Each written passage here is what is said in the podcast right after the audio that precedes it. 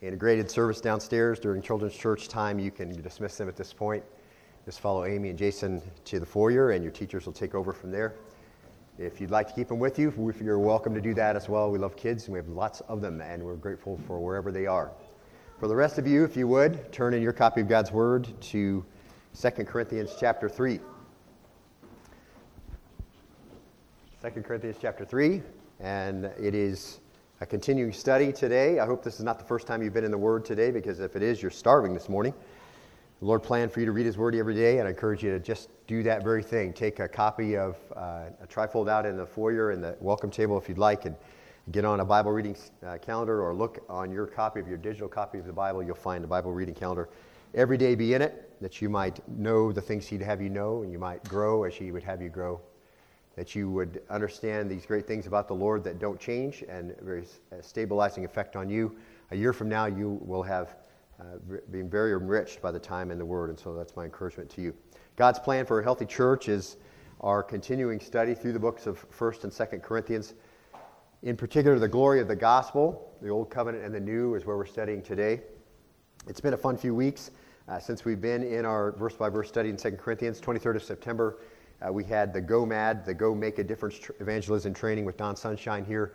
Uh, full morning and afternoon of uh, discipleship evangelism training. If you missed that or any part of that training, uh, can I just strongly encourage you to see Alex? You can, um, you can get a link to stream that and that you might be uh, able to garner some of the benefit of that training day. So if you missed some of that or if, you, if you'd like to review, and we've got some plans in a few weeks that we'll do a, um, a complete review just to encourage you in some of the basics of uh, evangelism training.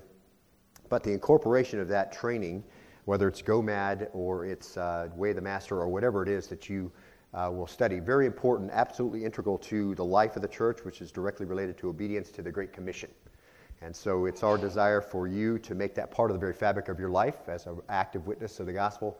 And so we've provided training for that. Let me encourage you to hook up with it. September 30th was PTA Sunday. That's where we celebrated the Lord's table every fifth Sunday in the morning, the Lord's table, and uh, extended time of uh, musical worship. And so I, I, hope that was encouraging. If you missed that, every fifth Sunday we're going to be doing that, so I encourage you to be here for that. Uh, last weekend, Thursday through Sunday, was Bereans annual men's retreat camp out at Kerr Reservoir. And what a great timing that was, because had it been this most recent week, that wouldn't have been so much fun down there with the hurricane passing over us.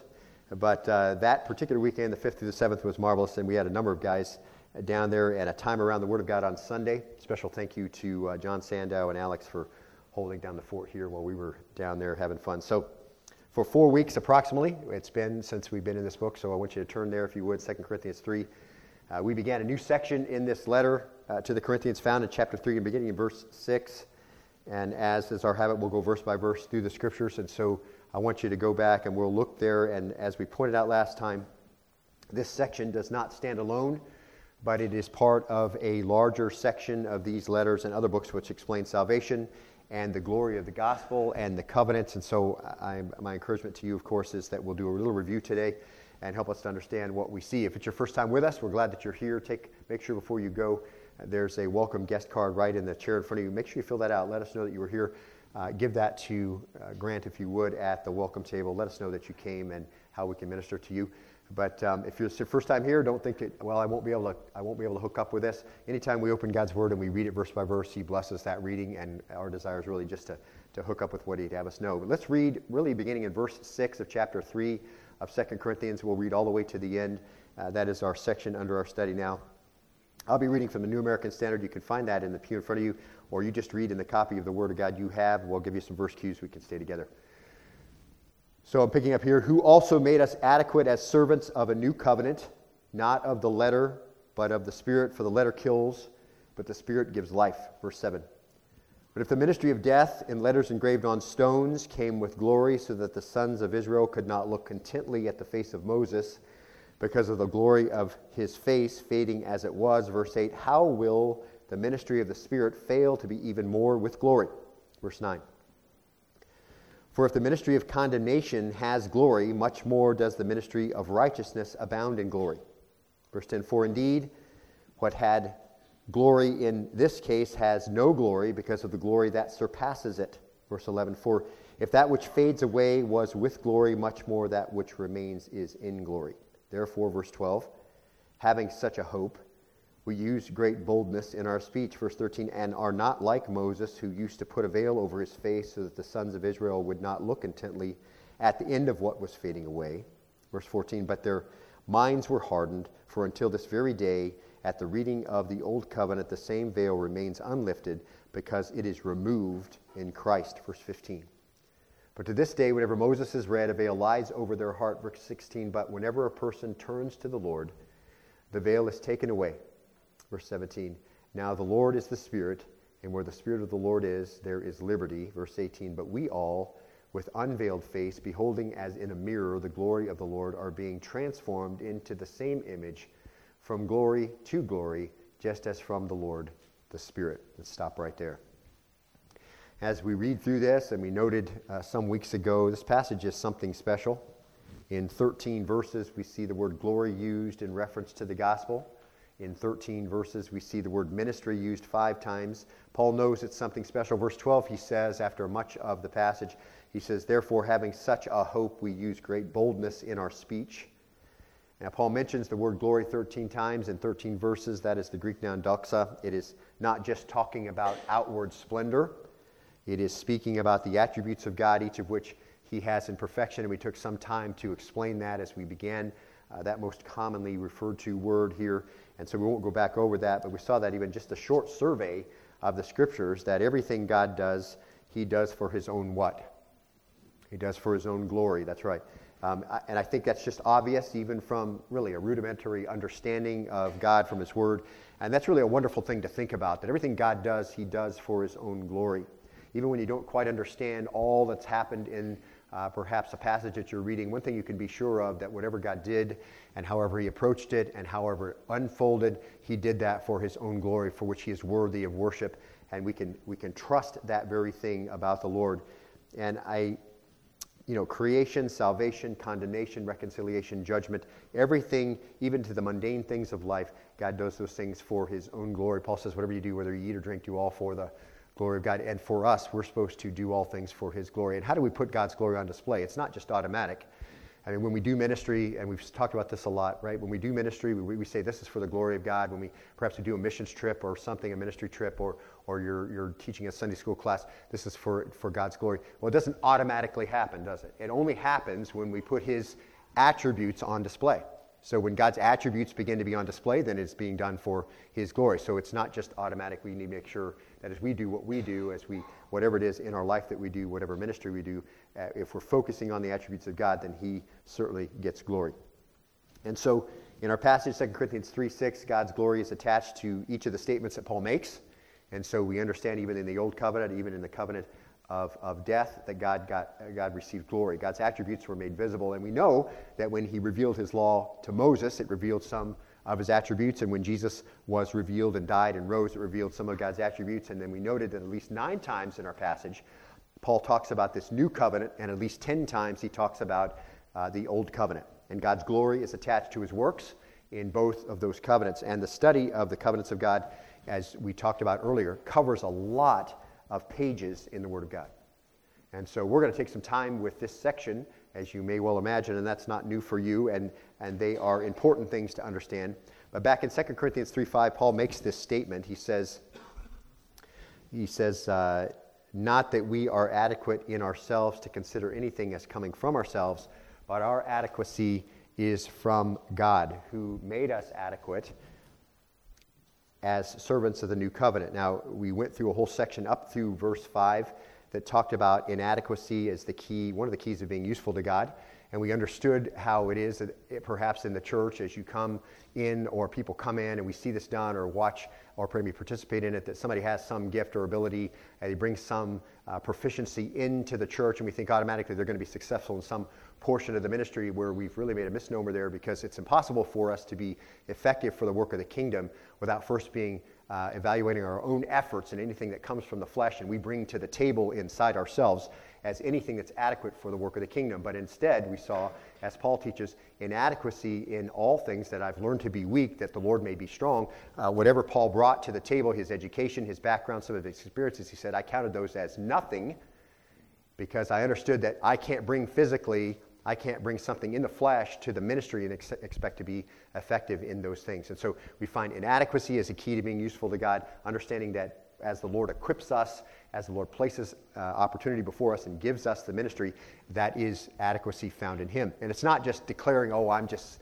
I'm no good and I'm just terrible. That isn't where the glory of God is found. The glory of God is found is that you realize that you don't have anything to bring to the table for the work of the ministry that will last. That's where he gets the glory, and then he begins to do his work in you. And so we looked at all of that. We won't go back over that again, but it's a great reminder not that we're adequate in ourselves to consider anything as coming from ourselves. This is the great apostle Paul, to whom I've told you before, I always think that he's looking down his nose through his glasses at me and saying, Get your act together, Parker.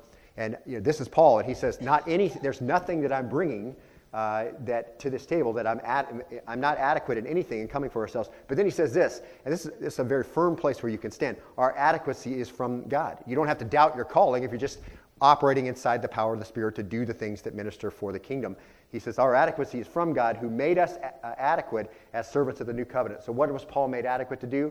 To serve the gospel, to serve the new covenant, and the Lord has equipped him to do just that. And so, regardless of what that outcome is, as he preaches the gospel, and not everything was all roses for Paul, and every time he spoke, people didn't say, Well, good job, Paul, I can't wait to hear the next message. Many times, uh, you know, they tried to kill him, and many times he had to escape in a basket or whatever. So, Paul couldn't measure whether or not he was being adequate uh, by the response of the crowd all the time. What he could measure, though, is that he understood he was doing precisely what the Lord wanted him to do inside the power the Lord had given him, and he'd just be faithful in doing that. And so that's a great, if, you, if you've missed any of that, let me encourage you to go back, check the Berean Journey website. You can get some of those messages and kind of catch up right there.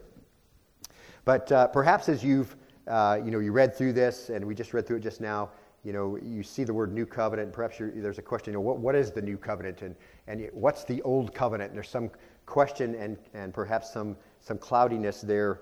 And so we're going to take and review a little bit uh, for a more lengthy study that you can check in with at the Berean Journey website. But we're going to look at some of those things today and just kind of get our bearings, new covenant, old covenant. There's even been some questions just recently about that. So I want to talk about that. Luke 22 20, Jesus is celebrating the Passover and with his disciples, and he's passing out the elements.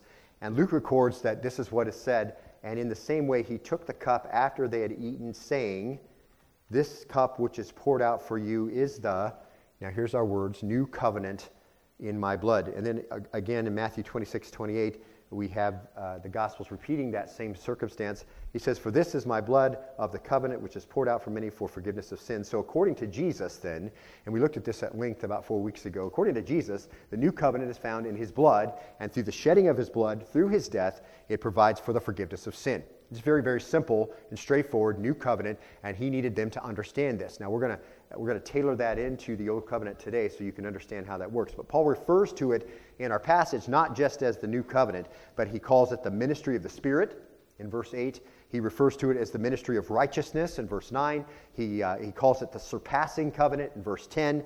Uh, the covenant that, he says, remains in verse 11. He calls it the turning to the Lord in verse 16. Paul calls it liberty in verse 17. And finally, he refers to it as being transformed in verse 18. And all of those words give us clues both to the nature of the new covenant and they give us clues to the nature of the old covenant. And we're going to see that the old covenant, which Paul says displays the glory of God, pointed to the Savior. And, and all the sacrificial system and the ceremonial law and the washings and the circumcision and the Ten Commandments, and, and they all, in the midst of the glory of God that they revealed, pointed toward the reality of the new covenant. Although, and, and although those things were valid, all, all the ceremonial law, the washings, the circumcision, the Ten Commandments, they're valid, they're real, they were required, they're relevant, they are, it's important to understand, symbols that point to salvation. And the symbol isn't the means of salvation, it points toward salvation. People in the Old uh, Testament were never saved by keeping the law, they were never saved by the sacrificial system and the ceremony and the washings and the circumcision. The people of the Old Testament were saved by trusting in the grace of God and the mercy of God and the forgiveness of God for the sins which the law pointed out. And we're going to look at that more often here in just a minute. But uh, through, though their salvation could not be accomplished without the sacrifice of Christ in the future, that doesn't make them any less of a believer than you or I. The sacrificial system was, act, was the activity of the faithful. It didn't save them, it indicated they were saved and they trusted God. And the ceremony and the washings and the circumcision and the keeping of the law didn't save, it indicated salvation. And we're going to look at that a little more later. And some of those believers, uh, beloved, as you think about them in the Old Testament, you maybe think, well, you know, that was less of a faith or less of a salvation, perhaps, than what we have. But some of those believers' faith were so true and so right on that they are placed in the Hall of Faith in Hebrews chapter 11. And these, they are listed as examples we're supposed to follow, actually. They're, they are among the cloud of witnesses who watch us, having, having modeled for us what the life of faith looks like. And we, you know, we've laid a lot of foundation over the past month on the Old Covenant. So let's get to our verses, and, and, we'll just fill in what we need to fill in in both covenants now as we worked. I've laid enough foundation, I think, that you have a stable platform to stand on. And we'll just fill in what we need to fill in as we come to the covenants and what it says. We'll just look at that, and we'll just call this section trademarks of the Old Covenant and trademarks of the New Covenant. Uh, and, and we'll just kind of go through there. And, and, as you know, this passage has a lot to do with teaching and, and less to do with preaching. And I think that uh, you'll understand that as we interact together as we go through. There's much to apply, but I think the basic principles here are important to mark and to, to assimilate so we understand what's going on and what's being said. Look back at verse 6, if you would.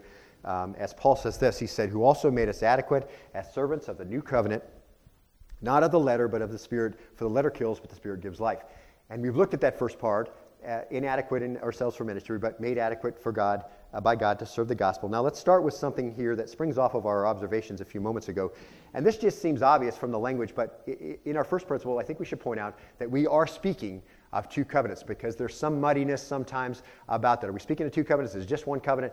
I don't think that you can make an argument that there's only one covenant. I think you need to make an argument that there's two. The language is here from verse 6, uh, this, this comparison of old and new constantly back and forth and throughout our passage. And that language is in Hebrews 8 and 9. The old covenant is obsolete, it says. So obviously referring to a covenant and then referring to a new one that's replacing it, and many, many other places the confusing part can be that we're not talking about how men and women are redeemed.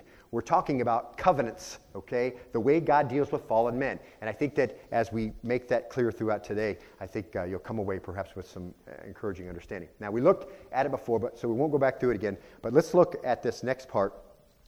It says this not of the letter, uh, for the letter kills. You see that? So, who made us adequate as servants of the new covenant, not of the letter, uh, but of the Spirit, for the letter kills. Not of the letter, for the letter kills. So, trademark of the Old, Covenant, uh, Old Covenant, the Old Covenant brings death. And if you're a note taker, you can find that on the back of your bulletin. And we're going to see the explanation of that statement in a moment so that we don't misconstrue what that statement is actually saying. But before we do that, as we said before, when we see the word letter, Paul is talking about what? He's talking about the letter of the law. So he takes in, in a general statement letter, uh, he's taking in the Ten Commandments, he's taking in ceremonial law, he's taking in the sacrificial system. It's really the summary, if you will, of the Old Covenant. So Paul says, not the letter, for the letter kills. He just kind of sums up everything about uh, that would refer to the Old Covenant. Paul says the Old Covenant kills. Now, we saw last time in Hebrews chapter 8, says the Old Covenant is obsolete. And as a footnote, we're going to see that not everyone is acknowledging that it is obsolete, which is one of the reasons why Paul's bringing it up, but we'll get there. But Paul says the letter kills. Now, we know what it says. Now, what does it mean by what it says? Because when you read the Bible, what does the Bible say? What does it mean by what it says? And how does that apply to me? Those are the three things you ask each day as you get into the Word. What does the Bible say? What does it mean by what it says? How does that apply? So that's what we're doing here today. What does the Bible say? It says, not of the letter, the letter kills. Now, what does it mean by what it says? And we get a pretty good illustration as the Bible explains the Bible in Romans 7. So I'll just go there briefly, and you can turn there, you can just uh, look at it on the screen behind me. Paul says this He says, I once was alive apart from the law, but when the commandment came, sin became alive, and I died. Now, I think if we're going to describe what Paul's uh, understanding of, not of the letter for the letter kills, I think this is as good a place as any to take a look at that same type of language. Now, mark this. Paul is speaking of his, listen, understanding of the reality of the Old Covenant. Okay? Paul is coming to an understanding. He's explaining in his past how he came to understand how the Old Covenant letter kills. Paul used to think that by keeping the law, he was meriting life. And I think you can make a pretty good case for that as you read about Paul's history. Paul used to think by keeping the law, he was meriting life. He wasn't right, but that's how he used to think. So this passage is expressed in a language that indicates Paul's realization of his actual position. Because Paul says, you know, of uh, uh, as to the law, a Pharisee, right? Uh, blameless. Paul said, you know, if you're talking about righteousness as from the law, I'm blameless. There's nobody's going to be at the top of the pile except for me. Paul also realized later in his testimony that at the top of the pile of sinners, he was there too. And so Paul comes to an understanding I was once alive apart from the law, but when the law when the commandment came, sin became alive and I died. I thought I was alive. Okay, Paul didn't know these things until he came to faith. Paul says, I thought I was alive, but I realized I was actually dead. And that's a terrible realization to have, wouldn't you think? I mean, when Paul comes to this realization, he thought he was alive. He thought he merited favor from God. He thought that he must have been God's favorite pupil, or at least in the top 10. And then he comes to the realization that I, real, I thought I was alive, but I've actually died. And the realization took his confidence. It took out his peace. It took out his security. You know, those things were all shown to be false. And all that was replaced by despair, guilt, and sorrow. And he went from what he knows was an illusion of life to a living death. That's really the issue. And right away, the haughty Paul, who said he was, in Philippians chapter 3, verse 5, circumcised on the eighth day of the nation of Israel, of the tribe of Benjamin, a Hebrew of Hebrews, as to the law, Pharisee, as to zeal, a persecutor of the church, as to righteousness which is in the law, found blameless. Okay, this is Paul's real this is Paul's actual attitude about himself. I keep the law and I'm blameless. See? The haughty Paul knows that when he understood what the commandment actually meant and what it showed and what his body did in reaction to it, that he knows he's in trouble. And then look at the next verse, verse 10. It says, And this commandment, so Paul says, I was once alive apart from the law, but when the commandment came, sin became alive and I died. And this commandment, he says, which was to result in life, proved to result in death for me, for sin, taking an opportunity through the commandment, deceived me, and through it killed me. So Paul says you know, I thought I was alive, but I realized I was actually dead. And then he says, you know, I thought I had eternal life, but I realized I was on my way to eternal death. So, some pretty, some pretty tough days for Paul as he realizes his actual situation. The commandment's good, it shows men the way of righteousness. It's just that men can't keep the law of God. And then he says in verse 12, so then the law is holy. So there's no misconstruing what I'm saying. Paul says the law is holy, and the commandment is holy and righteous and good. There's nothing wrong with God's law. Therefore, did that which is good become a cause of death for me? May it never be. So here's where we understand and clarify when Paul says, Not of the letter, for the letter kills. Did the letter actually kill Paul? No. What does Paul say?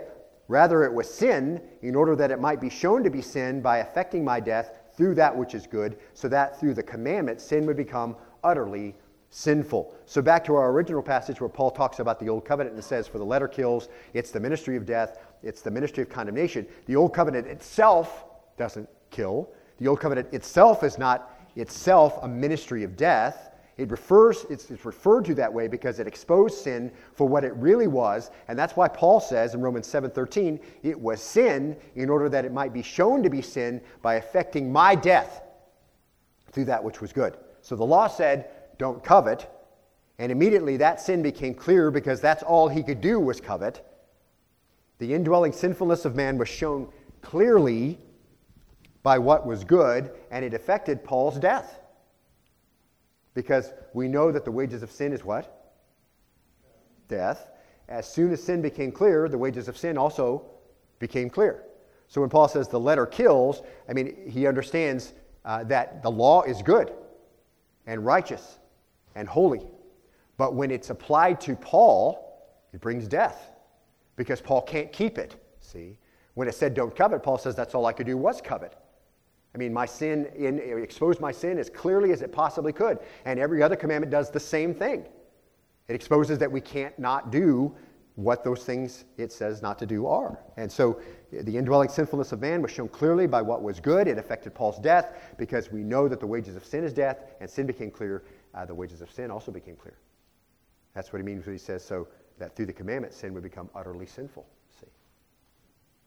So at that point, the old covenant has done its job. See? James 2:10 says, "For whoever keeps the whole law and yet stumbles at one point, he has become guilty of all of it." Galatians chapter 3 verse 10 For as many as are of the works of the law are under a curse. Who's Paul really speaking about primarily? He was speaking about himself, right? He was under the works of the law. He, he said, of the law, blameless. Whoever under the works of the law is under a curse, for it's written, Cursed is everyone who does not abide by all things written in the book of the law to perform them. Could Paul even perform one of them? Don't covet. Not even one of them, see? So, in essence, the law, the law is holy, righteous, and good, and it leads to a path of life, except no man can keep it. So it exposes sin for what it really is, and it shows that we can't keep the law. See? And listen, when it says, for as many as are the works of, are, are of the works of the law are under a curse, that under a curse doesn't just mean bad luck all the time. Okay? Just doesn't mean that things go badly for you. You always get a flat tire and, you know, and your roof leaks and whatever. It's, it's serious. It means that Paul knows that instead of being in good terms with God, instead of being obligated to, God being obligated to, to bestow eternal life because Paul keeps the law perfectly, all those who try to keep the law to be righteous are, mark this, under the righteous judgment of God and alienated from him. See? That's what the law pointed out. That's why Paul calls it the ministry of death. Not that itself was evil, but because it pointed out how wicked he really was. See? Because he can never keep it perfectly, and no one can. So, under the old covenant, Paul was sentenced to an eternal curse. And the good and the perfect law of God had done exactly what it was supposed to do. And the old covenant was a path to life that was unattainable by fallen man, and it left Paul and every other person with the realization that they were dead. Now, back to our next part of verse 6. So, but the Spirit, but the Spirit gives life. Trademark of the new covenant, the new covenant gives life. The old covenant brings death, the new covenant gives life. The new covenant gives life because it is spiritual, it's empowered by the Holy Spirit, it's internal, it's not external. We're going to see more and more of this as we open up this passage because Paul comes back to it and calls it by a new name. He calls it righteousness, he calls it a bunch of liberty. And every time we get to that, we'll just look at the marvelous nature of this new covenant and what it brings. But here it just says the Spirit gives life. And that's not because, you know, it's separated from the Word of God. It gives life because Jesus has come and fulfilled the requirements of the letter. And now, through the power of the Holy Spirit, men and women can receive forgiveness and life by claiming the death of Christ on their behalf. See? That's the gospel. Paul says he's made us adequate for the gospel. He's made us adequate for the new covenant. And the new covenant is the power of the Holy Spirit. Men and women can receive forgiveness and life by claiming the death of Christ on their behalf. And it's important to remember, beloved, just like the terms of the old covenant, the terms of the new covenant have been laid down by God. See? Unlike Sinai, they were not dependent on man's obedience to the law. Did you catch that? The old covenant was dependent on man's obedience to the law. That's why Paul says, you know, the law, when I understood what the law was really saying, I died. See? The Sinai gave the law. You have to obey it. It was contingent upon obedience. In the new covenant, we're dependent on the work of Christ, who fulfilled the law and provided the Holy Spirit's empowerment to obey. See? And by the grace of God, through faith, everyone who believes is credited righteousness. And that's where the two covenants are very closely connected. So let's illustrate that, and, and, and, and we'll uh, work towards our closing this morning. So think a moment about the Old Testament saint. All right, let's just, you know, you can put whoever you want in there if you'd like, just some name. And, and if, if we're trying to keep the law, it won't do because they can't keep it perfectly, and they're under a curse. So, how are they going to be redeemed? Because the law of Sinai was given, and Paul says when you really understood what the law said, you realize there's no way you can keep it. Okay? And there's a lot of great examples in the New Testament of people who thought they did, and we'll, we'll look at a few of those in just a second. But so you get this Old Testament saying they look at the law that the Lord has given, they realize that they can't keep it, and, and they're under a curse, so how are they going to be redeemed? Uh, could I propose to you by grace through faith?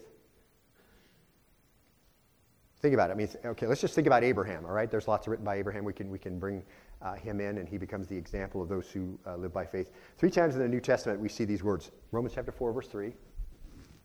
Well, what does the scripture say? Abraham believed God, and it was credited to him as righteousness. Galatians 3 6. Even so, Abraham believed God, and it was reckoned to him as righteousness. James 2.23, uh, and the scripture was fulfilled which says, and Abraham believed God, and it was reckoned to him as righteousness, and he was called the friend of God. And all three times, they're quoting a passage from Genesis chapter 15 and verse 5. And in Genesis chapter 15 and verse 5, we see this. And he took him outside and said, Now look towards the heavens and count the stars, if you're able to count them. And he said to him, So shall your descendants be. And then he believed in the Lord, and he, and he, that's the Lord, reckoned it to him as righteousness. So Abraham hears God's promises. He believes God's promises. He believes in what God has said. Or to say it another way, he has faith that God will do what he says he will do. And Abraham was credited with righteousness. In Genesis chapter 6, verse 8, we see another uh, Old Testament saint, if you will, Old Covenant, even before the law. Genesis chapter 6, verse 8 says, But Noah found favor in the eyes of the Lord, and that is the word we know. That favor word is the word we know as grace. And Noah was delivered from death, and we see that same word uh, numerous other times. Exodus chapter 33, verse 17. And the Lord said to Moses, Uh, I will do this thing of which you have spoken, for you have found favor in my sight, and I have known you by name. Again, that word favor, you found grace in my sight. So Moses has asked the Lord to go with the people into the wilderness. That's the context. And God tells him he will do this thing Moses asks because he's found grace in God's eyes. And as a footnote, immediately after that answer from the Lord, Moses asks God something in Exodus chapter 33 and verse uh, 18. He says, Then Moses said, I pray that you show me your glory. I think this is interesting as we think about this topic. And God said, I myself will make all my goodness pass before you and will proclaim the name of the Lord before you, and I will be. And catch this. I want to see your glory, God. And he just got through saying, I'll do this for you because you have found favor. I've, you found grace in my sight. And he says, Show me your glory. And I, I think this is very uh, profound. And I will be gracious to whom I'll be gracious, and I'll show compassion on whom I'll show compassion. What's one of the first things about God's glory that he showed Moses was that he has the right to give grace and compassion to whoever he wishes. Isn't that marvelous?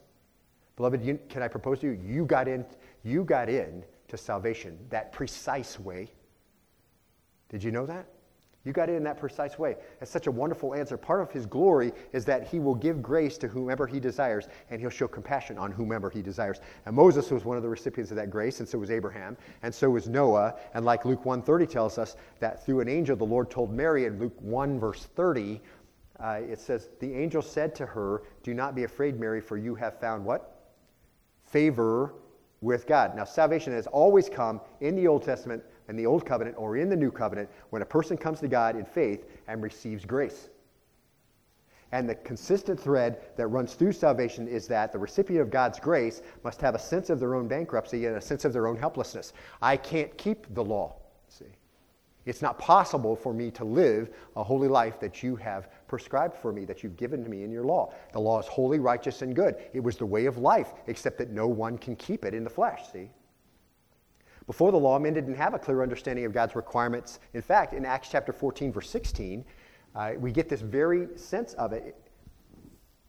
Paul is talking, and he says this He says, In the generations gone by, he permitted all the nations to go their own ways, verse 17, and yet he did not leave himself without witness, in that he did good and gave you rains from heaven and fruitful seasons, satisfying your hearts with food and gladness. Uh, God was long suffering, in other words, and he waited and he still left witnesses of himself on the earth. And then later, as Paul taught on Mars Hill, he told the Greeks this very thing in Acts 17, verse 30. He says this He says, Therefore, having overlooked the times of ignorance, God is now declaring to men that all people everywhere should repent. And again, God is long suffering, see? And without the law, men and women didn't really understand the depth and breadth of their iniquity. God was patient but then when the law came, they could all understand his requirements and the path of righteousness, which no natural man could keep. But now the law was clear, see? And God sent Jesus to fulfill the law and the sacrifice. And Paul can say, verse 31, because he has fixed a day in which he will judge the world in righteousness through a man whom he has appointed, having furnished proof to all men by raising him from the dead. See, Here's the deal. Before the giving of the law, sin wasn't actually clear. There wasn't a clear mark that said, this is what you can do and this is what you can't. And Paul says, in God's graciousness, he overlooked the times of ignorance. But God is now declaring to men that all people everywhere should repent. Why? Because the law came and sin is clear and men can measure themselves by it and know that they can't keep it. And now he says there's a t- time of judgment coming. Why? Because he sent his son to make payment on your behalf for the law that you've broken. Jesus came and fulfilled the entire law. He took care of all the things that were required in the law. Not one jot or tittle passed away until he took care of all of it. And so all that payment fell on Christ. And now God can clearly say, look, before you didn't know, but now you knew the law. And even in that, in that case, perhaps you didn't understand how wicked you were. But let me tell you, there's a time of judgment coming because I poured all my wrath on my son and he took all the payment for the law that you broke. And now there's a time that's going to come and I can judge you righteously. Remember Luke chapter 18, and, uh, and hopefully this is helping to shore you up here. This is These are just marvelous passages, some of my favorites. But Luke 18:10, remember this? Now, I need you to understand, as you read through this passage, you need to understand that these guys are in the Old Covenant, okay? This is not a New Testament saint here, okay? Two men went into the temple to pray. Now, that should tell you right there, they were not, this is not a New Testament saint, okay? Two, two, two men went into the temple to pray, one a Pharisee and the other a tax collector. And the Pharisee stood and was praying this to himself God, I thank you that I'm not like one of these other people, swindlers, unjust, adulterers, or even this tax collector. I fast twice a week, I pay tithes of all I get. So he's pretty full of himself, right? Kind of like Paul was. The law hasn't come alive to him yet, has it? He still thinks he's good with God and he's merited uh, God's favor and he's merited God's life. See? I'm glad I'm not like everybody else. They don't obey the law, I do. But the tax collector, standing some distance away, was even unwilling to lift up his eyes to heaven, but was beating his breast, saying, God, be merciful to me, a sinner. And I tell you, this man went to his house justified rather than the other. For everyone who exalts himself will be humbled, but he who humbles himself will be exalted. And again, there's that thread all the way through, right? Now, this is an Old Testament this is an Old Testament saint, okay? This is not a New Testament believer. This is somebody who says, I see the law of God and I'm not, I'm not obeying any of it. So this is Pharisee. He thinks that by keeping the law, God's obligated to save him, but he's just deceiving himself, see? The law hasn't, hasn't come alive and he hasn't seen himself in the light of God's holiness. He hasn't been measured exactly by do not covet and realizing that that's all he does, see? He's just deceiving himself. He's not keeping it. He doesn't even come close. And he's under God's judgment. In fact, he's under a curse that we saw in Galatians. But the Pharisee doesn't even know that. But what about the other guy? Well, just like Paul, the law had done in his life exactly what the law was supposed to do. It had brought him to the place where he, was even unwilling to lift up his eyes to heaven, but beating his breast, saying, God, be merciful to me, the sinner. And that's precisely what the law was supposed to do show the perfect way that the Lord had given, and, and you can see that you were not possibly capable of keeping it. You know, so whether, you know, it's kind of like Paul's answer in, in Romans 7.24. We didn't read it, uh, but what did Paul say after, after the law came alive to him and he realized he couldn't even keep the smallest portion of it? He says, Wretched man that I am. That sounds a lot like the guy in the temple, doesn't it? Beating his breast, not even breast and not even looking up to heaven, knowing that he's not even worthy, but saying, God, be merciful to me. Wretched man that I am. Who's going to set me free from this body of this death? I am helpless to do this on my own. I thought I was uh, on top of all of that and keeping God's law. God owed me something. I realize now that I, the law came alive and I died. The law is perfect and holy and righteous, and I can't keep any of it. Who's going to deliver me from this body of death? See? So, very, very much the same type of response, see? So, whether the old covenant person was just interacting with the law at its most basic points, like the lawyer speaking to Jesus in Luke chapter 10, verse 25. Remember this? The lawyer comes, he says, Teacher, uh, what shall I do to inherit eternal life? So, here's, here's an Old Testament, here's an Old Covenant guy, okay? He's a lawyer, and he says, You know, what, do I, what, do, what shall I do to inherit eternal life? And verse, 20, verse 26, it says, And he said, to him. So Jesus is saying to him, What is written in the law? Well, because that's what he knows, right? And this is an old covenant guy. So what's written in the law? Because the law hasn't done its work yet, has it? The law has to do its work. It has to be bad news and then good news. The bad news is you can't keep the law. Here's the good news Jesus kept the law perfectly and sacrificed himself for you, see? But you haven't, if you haven't got to the point where you realize you've broken any laws yet, then you're in trouble. And that's just like way of the master, right? And they go out into the public, they say, if you're, you know, I'm, are you going to heaven? Yeah, I think I'm going to heaven. Most people think they're going to heaven. They don't have a map, but they're going to get there, kind of like going on a vacation. Uh, where are you going to go? Well, I want to go to, uh, you know, I want to go to some national park or whatever out west. Oh, good. You got a map? No. I'm just going to start driving. I'll end up there. Okay. That, that's how I kind of that's, that's kind of how I think about people. Oh, yeah, I'm going to heaven. Well, how are you going to heaven? Well, I, I've been a good person. Oh, well, that's terrific. How good have you been? I mean, have you ever broke one of the Ten Commandments? I mean, God says th- there's a certain way that you're going to get to heaven, and uh, you got to keep His law. Have you, have you broken Ten Commandments? No. Well, have you ever stolen anything? I mean, be honest. I mean, even a little thing. Yeah, okay, so you, you've broken one of them. Okay, we, we won't get to the fact that if you break one, you've broken them all. That's what God says. But how about lying? Have you ever lied? You know. So again, the law hasn't come alive in the life of this lawyer. He's like, how, how do I get eternal life? And what does Jesus say? Well, what's written in the law? How does it read to you? And so the guy says, well, You shall love the Lord your God with all your heart, and with all your soul, and with all your strength, and with all your mind, and your neighbor as yourself. So that's just the basic points of the law, right? If you just sum up the law, I mean, it's not all the ceremonial law, it's not all the sacrificial law, it's not all of that stuff all laid down, right? It's just the summary, right? It's just the most basic connection. And your neighbor is yourself. And then Jesus said to him, You've answered correctly. Do this and you'll live. And um, of course, he comes back with a smart echo remark. What does he say? Who's my neighbor? Typical lawyer, right? I mean, not typical lawyer. All lawyers in here, you know, present company accepted, but, you know, arguing about the language, okay? Oh, well, well who's my neighbor, right? And so, uh, so, beloved, could, you know, he said the basic parts of the law. So, could he even do those basic things? Not a chance. Not a chance. Instead of asking Jesus, you know, who's sarcastically, you know, who's my neighbor, he should have said, you know, you know, if the law goes, if the law comes to life, to life in his life, he's going to say this: I don't love the Lord my God with all my heart, soul, mind, and strength. And there's a lot of stuff vying for my affection. That's a true answer, right? That's when the law comes to life. I don't love the Lord my God with all my heart, soul, and strength. Um, there's a lot of things vying for my affection, and they intrude on that, right? And when it comes right down to it, I don't take care of anybody but myself, let alone my neighbor, right? It's me, you know the whole Christmas carol, me, me, me, me, me, me, me, me, me, me, me, you know.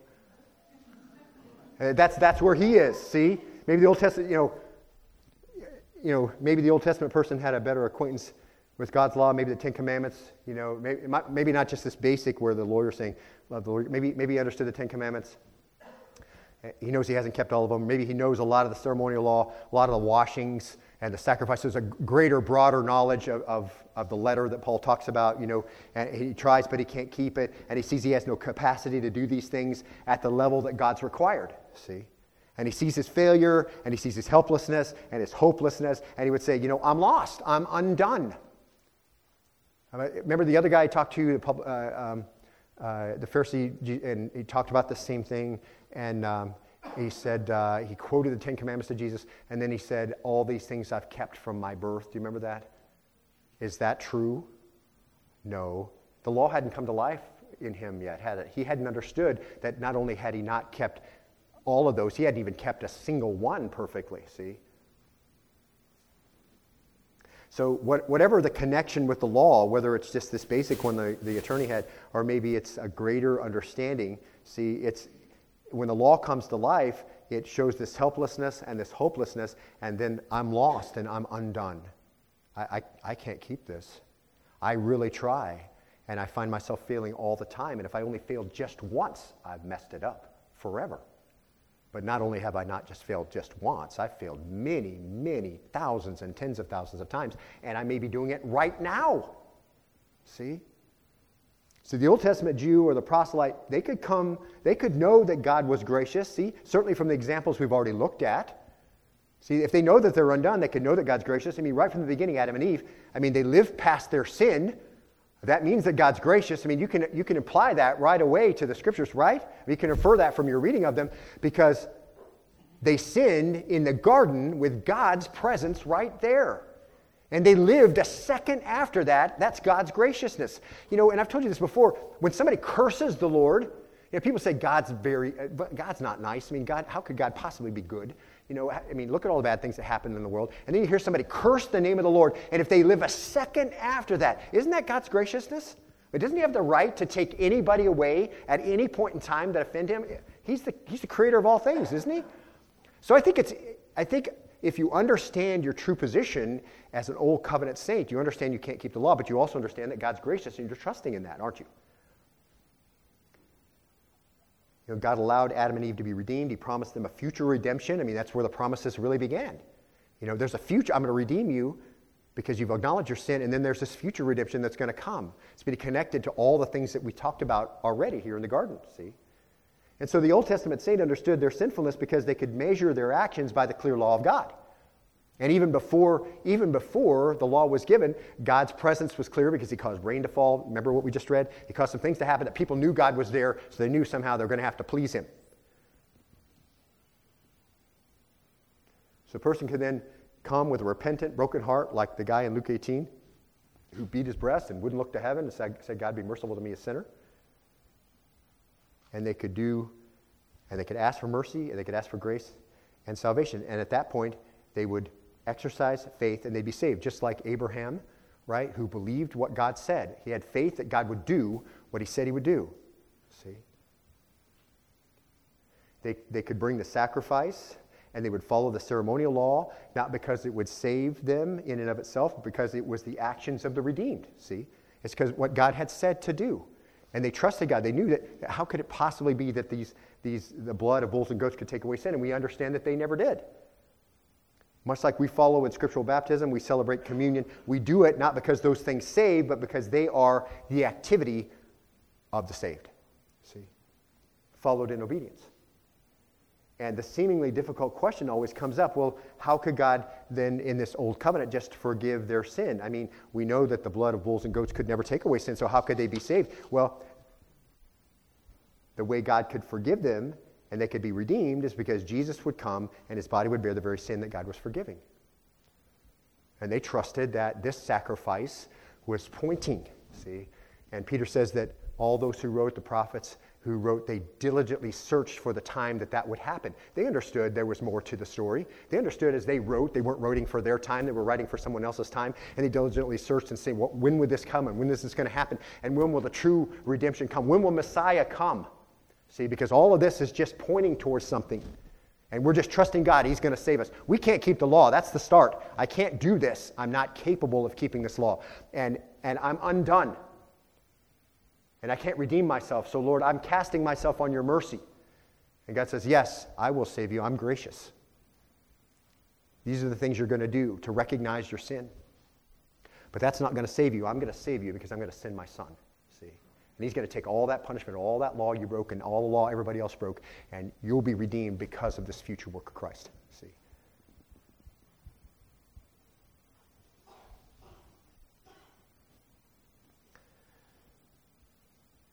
That's how the Old, people, Old, Testament people were saved, by grace through faith. So the perfect law of God, that was the path to righteousness that no one could keep, had another gracious purpose, didn't it? It brought everyone to the point that they realized that they needed a Savior. It's the whole Romans 3.23 starting line. For all have sinned and fallen short of God's glory, right? Whether you were, as we saw when we studied the book of Romans, whether you're a moral person, whether you're an immoral person, whether you're a Jew that keeps the law, it doesn't really matter. Everybody comes up to the same starting point. What is it? all have sinned and fallen short of the glory of God. And the wages of sin is death.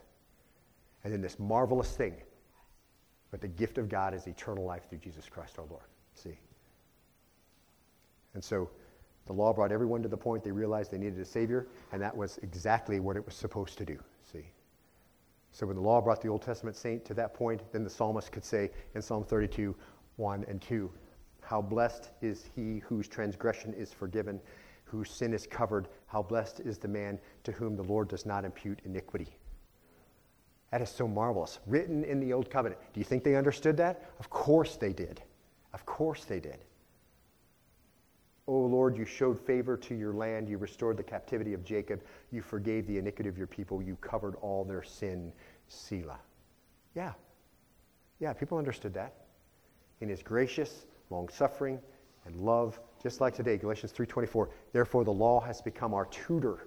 We looked at this a couple weeks ago. Isn't that marvelous? The Lord, the law became our tutor to lead us to Christ, so that we may be justified by faith. Through the power of the Holy Spirit, God's perfect law can lead us to a righteousness available from God to those who believe. When we come into a right relationship with the law, when we understand that it, you can't keep it, and now you're undone, and now you're looking for salvation from the one who gives it. The law did exactly what it was supposed to do. Uh, the New Testament tells us, Paul tells us in Galatians 3, it served as our tutor to lead us to Christ. It was holy, righteous, and good. And it was the path of life to all who could keep it, and no one could except Jesus. So it was a tutor that led us to Christ and imputed righteousness to those who believe. Christ's righteousness credited to us the same righteousness credited in the Old Covenant, credited for a future death of Christ that looked forward, where they looked forward to that coming. All right? And we're out of time, so we'll have to stop. We'll pick up right there. As I told you, we're going to take some time with this because it is so very rich and fulfilling, but also important for us to grasp. And Lord, let's, let's power in a word of prayer. Lord, we thank you today for an opportunity to be in your word. We thank you for a time to give of what you've given us. We thank you for a time of prayer where we recognize that we are, we are in need of you constantly and submitting ourselves and humbly before you. We thank you for a time of musical worship uh, where uh, your saints can lift up your name and make your attributes uh, visible in our words. And Lord, as we read these passages in the Word, I, have, I pray that you will help them come alive. I pray that you'll put away any things that I have said which have led away from a, a great understanding of these passages. And Lord, just enrich them in what your Word says. And Lord, I thank you for uh, the great salvation and great hope that we have in Jesus. Thank you for its security. Thank you for the blessedness of being able to grow in grace and knowledge, being able to move past salvation into a time of discipleship and sanctification, which your word desires for us, that we know these things we studied today and then be able to stand on that very firm foundation and do the things you've asked us to do as we wait for your son to come. Not because we're earning his grace and earning his merit, but because we love him and are obedient. And for the first time uh, in the Spirit, by the Holy Spirit, we can obey and do the things that you've asked us to do because you've empowered us to do them. And we thank you for all of that. We thank you for those who've served downstairs, and we're very grateful for uh, all those who give their time and their effort and their preparation and come early and stay late and uh, build the kingdom with our little ones. And I pray that you'll help that fruit of that ministry to grow. Thank you for the time of the Be the Church class this morning, Lord, and all those who've come uh, to understand what it means to, to be part of of a local body and, and explore that opportunity. Lord, we thank you for that opportunity as well. And Lord, for the ministry that will go on this week, we're grateful for it. I pray that you'll uh, help your name to be glorified for the small groups and the, and the Awana that go on uh, midweek and for the time of fellowship dinner. I hope that to be a time of enriching time for your saints and for uh, glorifying your name through the meeting of needs and being uh, the one, doing the one another's to one another.